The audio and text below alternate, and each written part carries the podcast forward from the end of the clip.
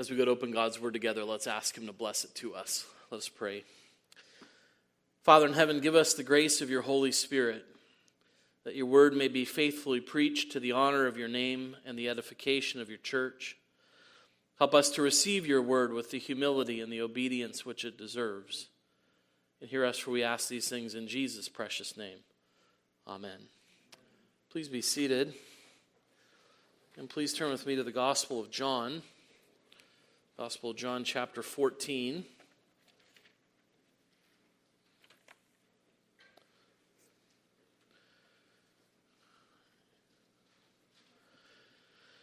And we want to think about this text in connection with our statement of faith I believe in the Holy Spirit, which we're going to consider this evening. And we want to think about Jesus' promise here to send the Spirit to his disciples. So we're going to read from John's Gospel, John chapter 14, beginning at verse 16 and reading through verse 27. And let's pay careful attention, for this is God's own word. And I will ask the Father, and he will give you another helper to be with you forever, even the Spirit of truth, whom the world cannot receive because it neither sees him nor knows him. You know him, for he dwells with you and will be in you. I will not leave you as orphans, I will come to you. Yet a little while, and the world will see me no more, but you will see me. Because I live, you also will live. In that day you will know that I am in my Father, and you in me, and I in you. Whoever has my commandments and keeps them, he it is who loves me. And he who loves me will be loved by my Father, and I will love him and manifest myself to him. Judas, not Iscariot, said to him, Lord, how is it that you will manifest yourself to us and not to the world? Jesus answered him, If anyone loves me, he will keep my word, and my Father will love him, and we will come to him and make our home with him. Whoever does not love me does not keep my words, and the word that you hear is not mine, but the Father's who sent me. These things I have spoken to you while I am still with you. But the Helper, the Holy Spirit, whom the Father will send in my name, he will teach you all things and bring to your remembrance all that I have said to you. Peace I leave with you, my peace I give to you. Not as the world gives, do I give to you. Let not your hearts be troubled, neither let them be afraid. Thus far, the reading of God's word. May He bless it to us. When we began our consideration of the Apostles' Creed as we went through the Heidelberg Catechism, we acknowledge that the Creed is divided into three parts. Uh, the first part that talks about God the Father and our creation, the second that talks about God the Son and our deliverance, and the third that talks about God the Holy Spirit in our sanctification. And we've come now, after going through the Catechism and thinking much about the, the word, the work, and, the, and the, the names, and the, the person, and that's the word I'm looking for, the person and the work of Jesus Christ um, as it's laid out in the Catechism, uh, we come to the Holy Spirit. And we know that each person of the Godhead is important in the work that he does. Um, and all of them together make that one great God that we worship and adore.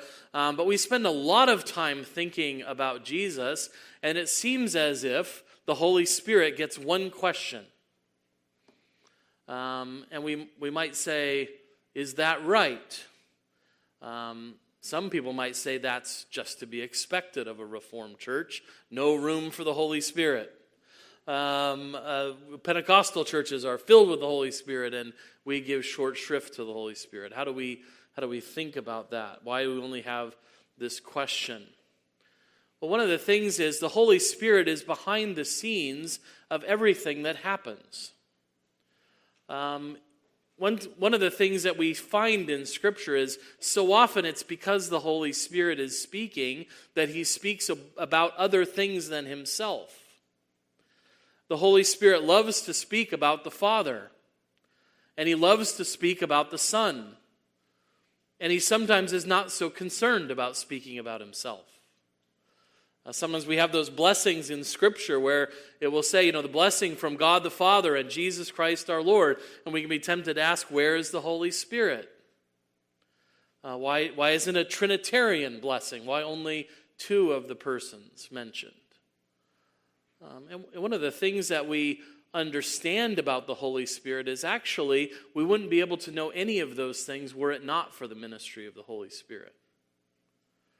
If you think about it, those words of blessing that are contained in Scripture, we would not have had the Holy Spirit not given them to us. We would not know who the Father is apart from the Holy Spirit. We would not know the Son apart from the Holy Spirit. We would not have the Word of God apart from the Holy Spirit. Think of all the things that we do in church that depend on the Holy Spirit. Who issues God's call to worship?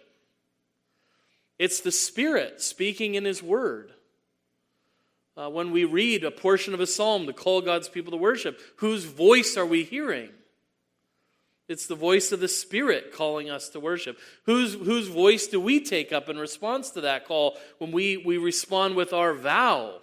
Our help is in the name of the Lord who made the heavens and the earth. That's the word of the Spirit. When I say take up your psalters and turn to a psalm, and who wrote the psalm? The Holy Spirit. They might say, Are you picking on hymns? You are a Godfrey after all. We know that that's a congenital problem with Godfrey's. Um, no, when you pick up a hymn, the Holy Spirit wrote the hymn too. The Holy Spirit gave the knowledge to compose the music. The Holy Spirit gave the knowledge to compose the poetry.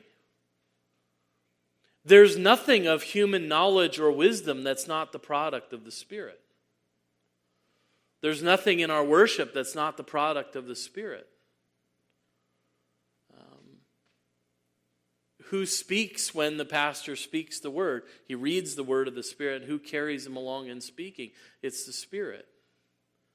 Who takes what we say in weakness from the pulpit and brings it out in power? It's the Spirit. See, the Spirit is everywhere in our worship. Uh, we would have nothing without Him.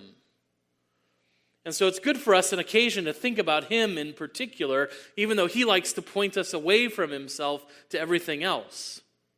To point us to the Father, to point us to the Son, to think about him and how much we are dependent upon him. Um, I've loved and used this quote with you before, but Herman Witsius, a Reformed theologian, puts it this way The Holy Spirit of God is the author of all human wisdom and in particular of that spiritual and saving knowledge which makes us Christians. Since we stand indebted to him both for the scriptures, from which we know all things, and for the opening of the eyes of the mind by which we know them. Which leads him to conclude he cannot be seen but in his own light. He cannot be known or acknowledged but by his own kind and gracious agency. He's the light by which we see everything else. It's wonderful to think we would have no word if it weren't for the Holy Spirit. And we would have no understanding of what's in the word apart from the Holy Spirit. The Spirit is crucial to all that we do. All that we know, whether it comes to things in nature, things that we know um, that we would say in this common realm that God has made, all of that knowledge comes from the Holy Spirit. Uh, Job said in Job 32 8, but it is the Spirit in man, the breath of the Almighty, that makes him understand. That makes him understand what? Every, anything, everything. There would be nothing without the Holy Spirit. Um, that's why people called John Calvin the great theologian of the Holy Spirit because he saw the Holy Spirit behind everything. Um, he says, Why does your doctor know what he knows? The Holy Spirit has allowed us to know that. Why does the scientist know what he knows? The Holy Spirit has allowed him to know that. And that's why I said we can look to the things that even unbelievers have learned and accomplished and see the truth of God revealed there and understand it was the Spirit at work, not in a saving way, uh, but just in the general revelation of the world. But we are particularly indebted for the Spirit to know anything spiritual. That the Holy Spirit, as someone has said, is responsible for that spiritual and saving knowledge which makes us Christians. We are indebted to the Holy Spirit. Our life came from Him, our spiritual life comes from Him. It is sustained by Him. And He is the only hope we have of being like the Lord Jesus one day. Is that He promises to sanctify us and to conform us to His image. The Holy Spirit guides our development of our lives in Christ, makes us faithful in good works, and leads our lives to its destiny. Uh, we could not consider a better subject uh, than the Holy Spirit. And so, what do we want to think about about the Holy Spirit? The Catechism wants to draw our attention to two things in particular uh, that the Holy Spirit is true God, and that the Holy Spirit is truly ours. And that's what we want to think about this evening. The Holy Spirit is true God, and the Holy Spirit is truly ours. Now, that's the glory of what we, we see, particularly in uh, John 14 and that witness that Jesus gives to the Holy Spirit. Um, what do you believe concerning the Holy Spirit? Well, the first thing we believe is that the Spirit, with the Father and the Son, is eternal God as we think about all of the things that the Spirit does, we can become sort of blown away by the activity of the Spirit and to think of all that He has done and to marvel at all of he, that all, all of He has done. And why is He able to do all that? Because He is true God. Um, he is true and eternal God, co eternal with the Father and the Son. Um, it's easy for us, I think we have some analogy for a father, we have some analogy for a son in our own experience. Uh, the Holy Spirit is a little different. We don't have so much a good handle on the Spirit, uh, particularly when we call him the Holy Ghost. That seems to make it even more disconnected from our experience. Um, the Holy Spirit is more difficult, maybe, for us to understand. And one of the things we have to come back to is the fact that He is also true God. I mean, how do we know from the Word that He is true God? That's been debated by some people. Is, is the Spirit true God? And we want to say, no, the Spirit is true God. We know that He's true God from the, from the divine names that are given to Him. Um, he is referenced with divine names. One of the, the classic passages that we go to defend the deity of the Holy Spirit is Acts chapter 5, verses 3 and 4. And Peter said to Ananias, Why has Satan filled with your heart to lie to the Holy Spirit and to keep back for yourself part of the proceeds of the land? While it remained unsold, did it not remain your own?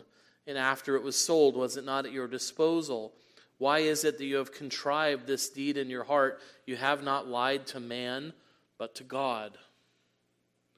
You have lied to the Holy Spirit. You have lied to God, he's told shows us that the Holy Spirit is accorded that divine name. Uh, 1 Corinthians 3:16 we read, "Do you not know that you are God's temple and that God's spirit dwells in you?" Again, the spirit being given a divine name there. So we say the divine name is accorded to the Holy Spirit. Um, and also divine honor is accorded to him when Jesus gives the Great Commission and, and, instructs his disciples to go out and baptizing, how are they to baptize? In what name are they to baptize? Go therefore and make disciples of all nations, baptizing them in the name of the Father and of the Son and of the Holy Spirit. He is equal and co equal and co eternal God with the Father and the Son. Divine honor is accorded to his name. Paul says in Romans 9 1, I am speaking the truth in Christ.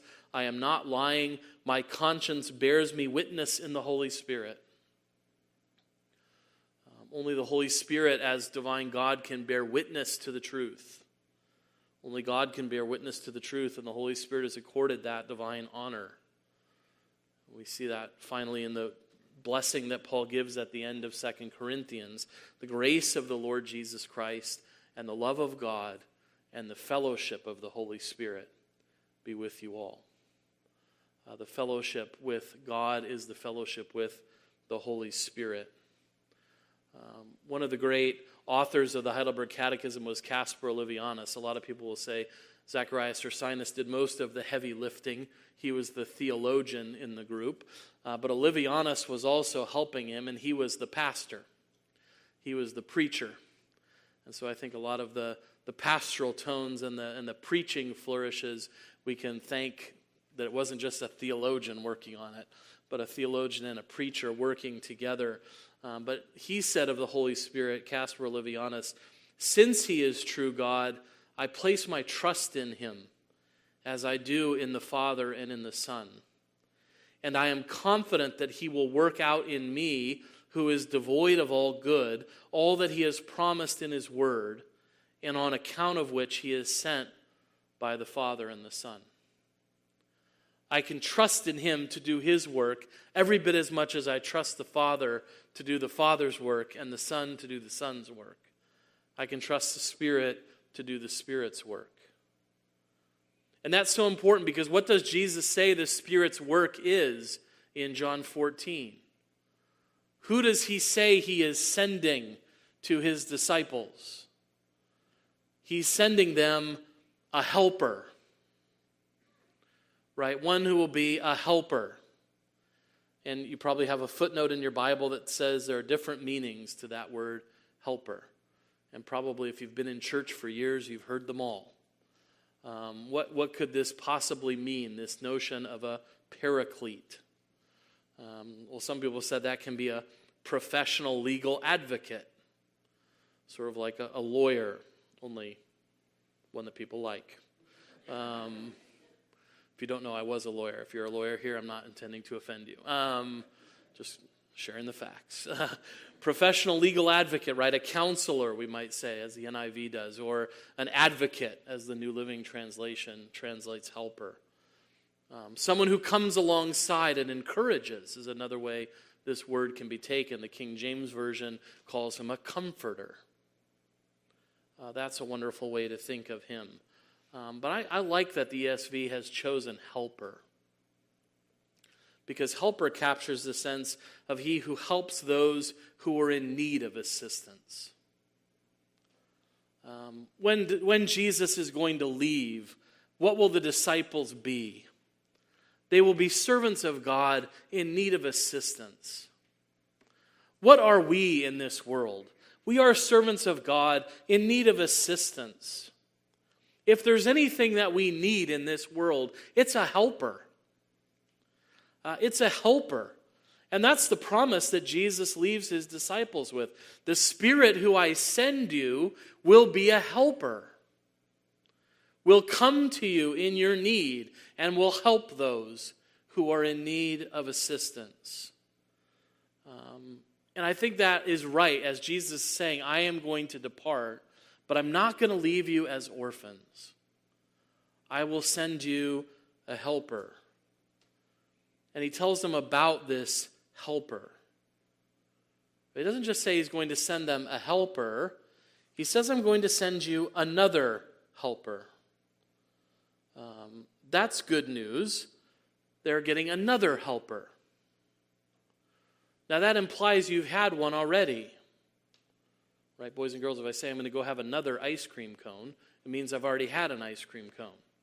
Maybe someone should say, maybe you should dial it back. One is enough. That's parents' job, usually. But you know what? When you get older, you can have as many as you want. Um, that's just free advice. Uh, but, you know, if you say, I've had one and I can have another, you can only have another if you've already had one. So when Jesus says, I'm going to send you another helper, who's been their helper? Jesus has been their helper. Jesus has been the one helping those in need of assistance. Um, when, when Jesus says, I'm going to send you another helper, what is he trying to communicate to them? This helper will be like me. It's not a strange kind of helper, or a helper you don't understand, or a helper you don't know. So much of the work of the Holy Spirit in our day is attributed with all kinds of strangeness, all kinds of weirdness. And Jesus is saying that is not it at all. He's saying the helper that comes is going to be another kind of helper, the kind of helper you already know. He's going to be a helper like me. I'm sending you a helper that's like me. And how is that helper a helper like Jesus? Well, he is a divine helper. He will, I will ask the Father, and he will send him to you. Well, who had the Father sent them? He'd sent them Jesus. And Jesus is saying, The time is coming for me to go away so I can be your helper in heaven. And so the Father is going to send you another helper to help you here, another divine helper. That's good news. And not a helper that's unknown, but a helper that's known. He says to the disciples, You know him. The world does not know him, but you know him. Um, he is in you and will be in you. That's the promise that Jesus gives to them. Um, this is not some strange helper with whom you're unfamiliar. Right? Jesus is not saying, I'm going to, you know me and I'm going and then I'm going to send you some complete stranger. But what, what is the comforting word that Jesus gives them? He's a helper you know.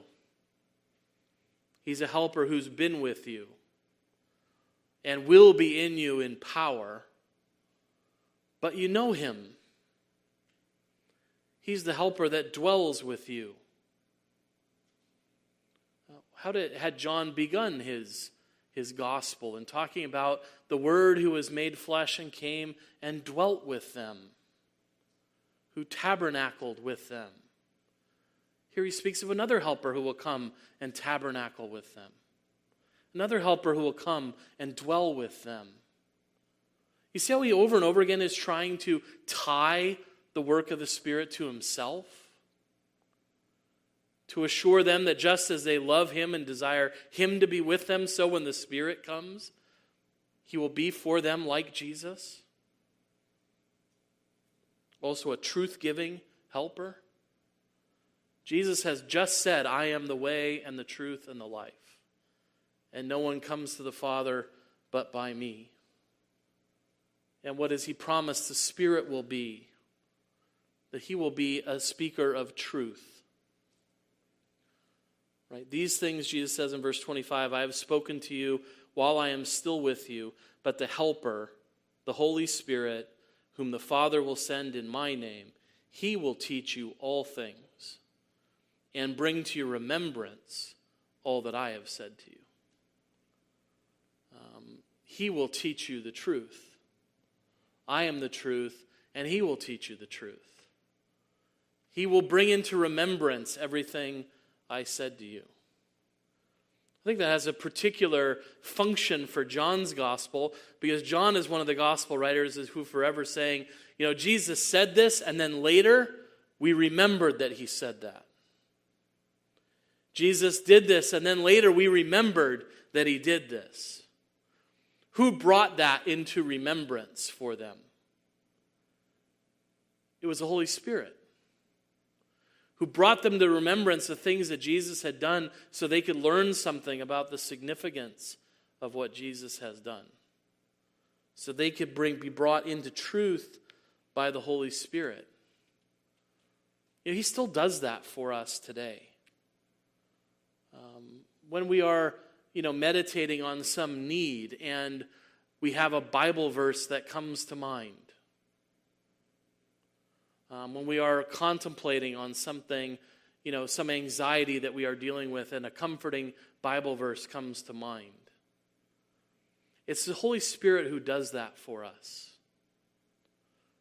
You know, maybe we can, we almost sometimes are too reformed to say, the Holy Spirit led me to, to consider that. But if, if you are downcast in soul, and suddenly the verse comes to mind, when the cares of my heart are many, your consolations cheer my soul. Who has brought that to our remembrance? Uh, it's not speaking a new word to us, it's shining light on the word that's been spoken. That's what the Holy Spirit is doing. He's bringing light to what's already been spoken. It's not a new revelation, it's not some new kind of prophecy, but it is light on the word. And that the Spirit delights to do to shine a light on the Word, to bring to remembrance and to bring to understanding that Word. And that's why it's to be comforting to the disciples, not just the disciples that are there hearing the words in John 14, but to all disciples of Christ in all generations, that the Holy Spirit is not only true God, but that He is truly ours. That He's given to us. Um, we say in the, in the Catechism, secondly, that He has given also to me, so that true, through true faith, he makes me share in Christ and all his benefits, comforts me, and will remain with me forever.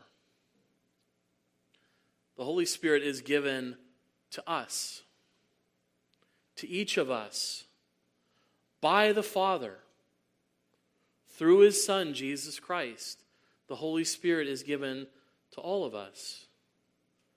Um, that's what Jesus taught us. That's how he taught us to think of the, fa- of the Father, as the one who sends the Spirit at the request of the Son.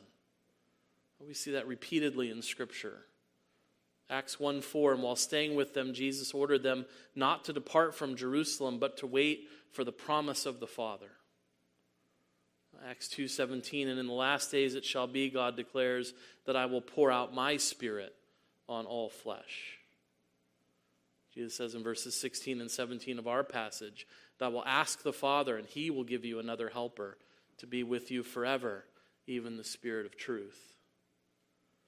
In, in our passage, verse 26, but the Helper, the Holy Spirit, whom the Father will send in my name, he will teach you all things. The Father sends the Spirit. And how do we know that we have the Spirit? That's been a confusing question for people. Do you have the Spirit? Have you had the second blessing?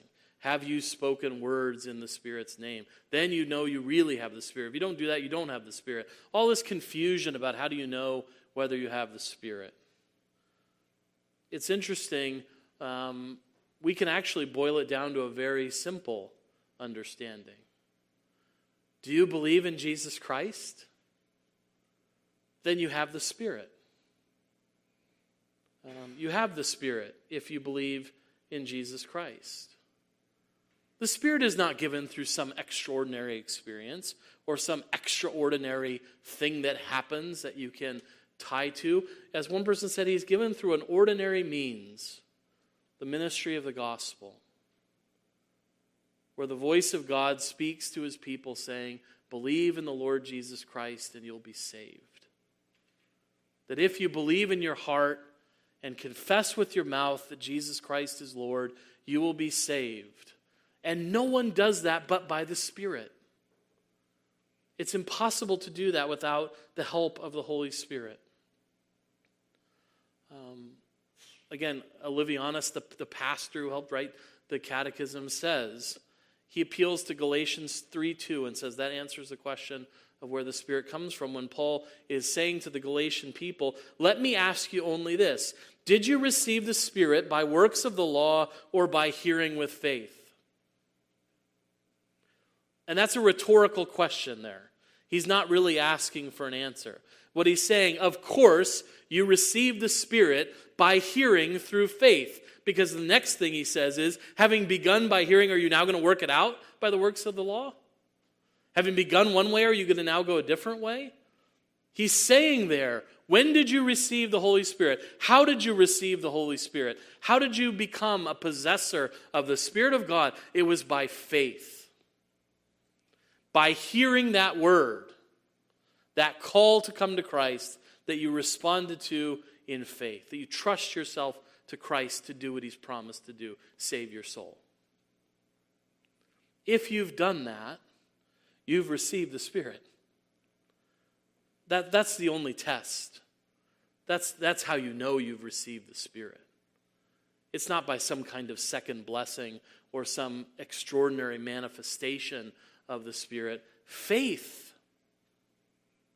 ordinary faith, is an extraordinary manifestation of what the Spirit has done. Right? We, if you say ordinary faith, you, you're sort of missing, right, that it has to be worked in us by God. It's a gift of God.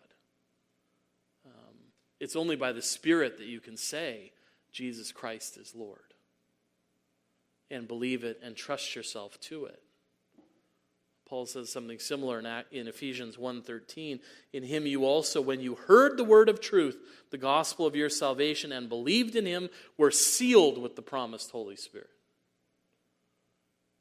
When you believed, you were sealed with the promised Holy Spirit. True faith is the great gift that he communicates to us that we might believe in the Lord Jesus Christ and through faith become possessors of all the other benefits. Um, how do we know that the Spirit has been truly given to us? It's by true faith. 1 John 4 2. By this you know the Spirit of God. Every spirit that confesses that Jesus Christ has come in the flesh is from God. Um, and I harp on that point because so many people are unsettled by that question. Do I have the Holy Spirit? Um, and God wants you to know that you do. If you believe in His Son, you do. And you have not only faith, but all the blessings that comes from Christ through faith. Right? It's not just that we have the Spirit, we have faith. That would be blessing enough to know Christ. But through true faith, we confess, He makes me share in Christ and all His benefits. They all become ours. Um, through true faith, the Spirit has made you a partaker not just of Christ, but of all his benefits, all the things that are his. I love how one person put it. If through the Spirit we are Christ's, whatever belongs to Christ belongs also to us. He took upon himself what was ours while we had nothing but sin and misery that he might make us sharers of what is his, to be conferred on us by the Spirit, who takes of the things that are Christ's and gives them to us. John 16, 14. Christ says to us, as the Father said to the Son in the parable, Son, thou art ever with me, and all that I have is thine. Lord Jesus, all thine, ours Shall we poor, insignificant men and women become partakers of all thy treasures and of all thy unbounded riches of thy grace? Why not, Lord? If through thy Spirit thou thyself art ours, why not also all the things which are thine? Um, if you have Christ, you've already got the greatest thing. Why would it surprise you that with Christ, God gives you everything else. And really there he's just he's just paraphrasing Romans 8:32, isn't he? He who did not spare his own son but gave him up for us all, how will he not also with him graciously give us all things? The Father gives us the Son and all things with him. And the Spirit unites us to the Son and all that is his. He gives us true faith, and through true faith, gives us Christ and all of his benefits, but he also comforts us. That's also the particular work of the Holy Spirit to comfort us, to provide us with a sure seal of God's love for his people. Again, Ephesians 1 13 and 14. In him you also, when you heard the word of truth, the gospel of your salvation, and believed in him, were sealed with the promised Holy Spirit, who is the guarantee of our inheritance until we acquire possession of it to the praise of his glory. He's the down payment of what's coming. He's the seal that assures us God's promise is reliable. He makes it official. He's, he's the first payment of that down payment of the riches that are ours. Um, and that's for our comfort. To that if we've received that down payment, we will certainly receive the bulk of the payment, the rest of the inheritance uh, when it's God's time. He will comfort me, and He will remain with me forever. That's the wonderful good news about the Spirit as a helper. Jesus says he will come, He'll make his home with you. He will be another helper. He'll be another divine helper. He'll be another truth speaking helper. But he will be with you forever. I will give you another helper. I will ask the Father, verse 16, and he will give you another helper to be with you forever, even the Spirit of truth.